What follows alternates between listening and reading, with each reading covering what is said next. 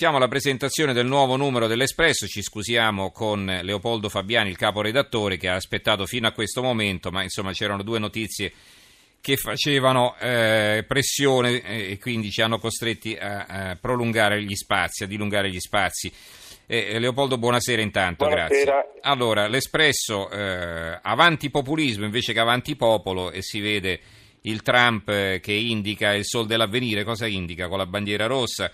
Un secolo dopo quella russa si prepara un'altra rivoluzione d'ottobre di segno opposto nel nome di Trump e minaccia di abbattersi su tutta l'Europa, Italia compresa. Allora, spiegaci questa copertina e che cosa c'è all'interno. La copertina è un um, fotomontaggio che ha messo la, il volto di Donald Trump su un celebre, su una celebre dipinto che raffigurava Lenin, che indicava con la bandiera rossa eh, la direzione di marcia della rivoluzione. Nel eh, servizio che c'è all'interno del giornale che abbiamo chiamato domino populista c'è una figura con tutte le tessere di un domino dove la prima tessera che è il voto della Gran Bretagna sulla Brexit è già inclinata e sta per abbattere tutte le altre che sono tutti gli appuntamenti elettorali che ci aspettano nei prossimi mesi. C'è un referendum in Ungheria contro i migranti che rischia di violare tutte le regole europee, ci sono le elezioni in, eh, negli Stati Uniti dove eh, Donald Trump eh, può prevalere, ci sono le elezioni in Olanda dove c'è forte il partito di Wilders, un partito anche quello populista, ci sono le elezioni in Austria, ci sono poi l'anno prossimo le elezioni in Francia e poi in Germania. Quindi, diciamo così, c'è tutta una serie di appuntamenti elettorali dove i partiti populisti rischiano seriamente di prevalere. E, ehm, e, a proposito di Trump, cosa dite in particolare? Che tipo di analisi avete condotto? Ma, eh, a proposito di Trump, che eh, ovviamente le sue probabilità di prevalere nelle prossime elezioni con la mm, malattia di Hillary sono aumentate. Poi abbiamo un uh, servizio interessante, un'analisi sulla politica economica tedesca, perché la Germania, diciamo così, zitta zitta, si sta preparando a passare a una politica espansiva con un eh, sostanzioso taglio di tasse e quindi un aumento del deficit, eh, del deficit pubblico dopo la sconfitta elettorale della cancelliera Merkel nel, nel suo land eh, a favore del partito di Frauke Petri.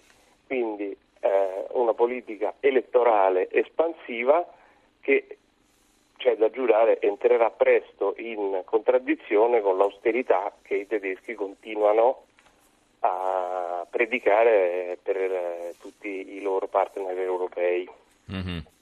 Poi abbiamo un servizio sulla Francia dove eh, diciamo così, la, lo scenario più probabile è che il rivale di Marine Le Pen al ballottaggio all'elezione presidenziale torni a essere Sarkozy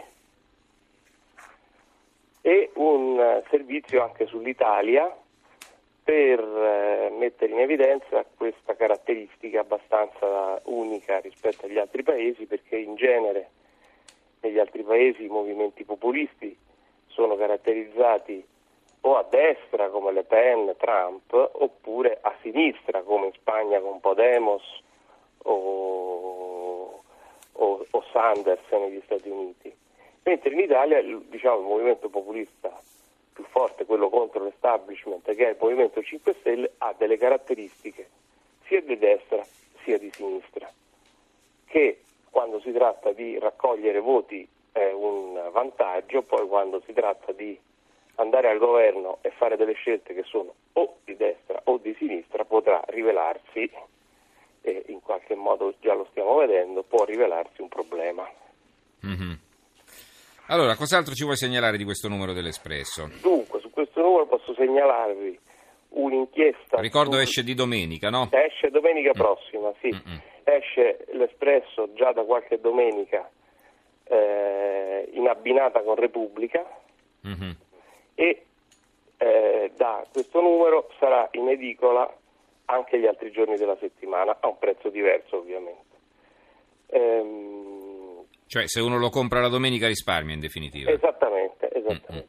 Compra l'Espresso e Repubblica risparmiando. Mhm. Ehm, abbiamo un'inchiesta su un'indagine della magistratura a Reggio Calabria, operazione Mamma Santissima l'abbiamo chiamato l'articolo perché Mamma Santissima è il nome in codice che gli investigatori hanno dato a questa indagine che sta per eh, arrivare alla sua conclusione, quindi a giudizio, eccetera, eccetera, e eh, scavando nei rapporti tra andrangheta, massoneria e, e politica eh, potrebbe mettere in subbuglio tutta diciamo, la Reggio Calabria che conta e anche eh, rapporti tra politica e affari che arrivano a livello nazionale. Mhm. Poi diciamo, per segnalare una cosa un po' più Più leggera.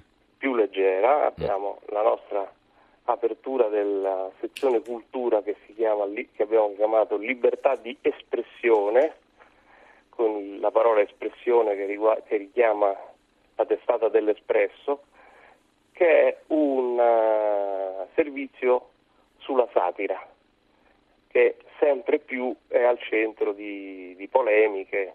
L'ultima che abbiamo visto è quella su- della vignetta di Charlie Hebdo sul terremoto di Amatrice. E ripercorrendo la- un po' la storia della satira dal- dal- dal- dai giornali anticlericali eh, di- di- dei primi di Novecento, poi dal Marco Aurelio, poi il male, cuore, abbiamo ricordato un po' a tutti che la satira deve essere, cioè se- è sempre stata perlomeno irriverente, non ha mai guardato in faccia a nessuno, poi si può discutere se fa ridere o non fa ridere, se è di buon gusto o di cattivo gusto, ma diciamo l'irriverenza e il non fermarsi di fronte a niente è un po' la caratteristica da sempre della satira. Ci sono diversi interventi, per esempio Michele Serra sostiene, eh, diciamo la sua opinione la trovo molto sensata, che la satira funziona quando è di nicchia, quando invece finisce per essere mainstream non è più satira e cominciano i problemi perché Charlie Hebdo ha fatto vignette molto più cattive di quella che ha fatto sul terremoto, ma finché non è diventato un giornale di risonanza mondiale per quell'attentato, le sue vignette non, Non accorgeva diventavano nessuno. mai un Mm. caso, diciamo così. Mm, mm. Ecco. E Cinzia Leone, l'autrice eh, di satira, ci ricorda che un altro dei pericoli per la satira è l'autocensura del- di chi fa satira che a volte può temere appunto di offendere qualcuno e anche Bartezzaghi che ci spiega come al tempo del, dei social network quando le vignette finiscono su, su, appunto, sui social network il loro senso cambia quindi il contesto è molto importante un conto è un giornaletto un conto è che eh, vengano sbattute su internet e, e commentate da, da, diciamo, da milioni di persone.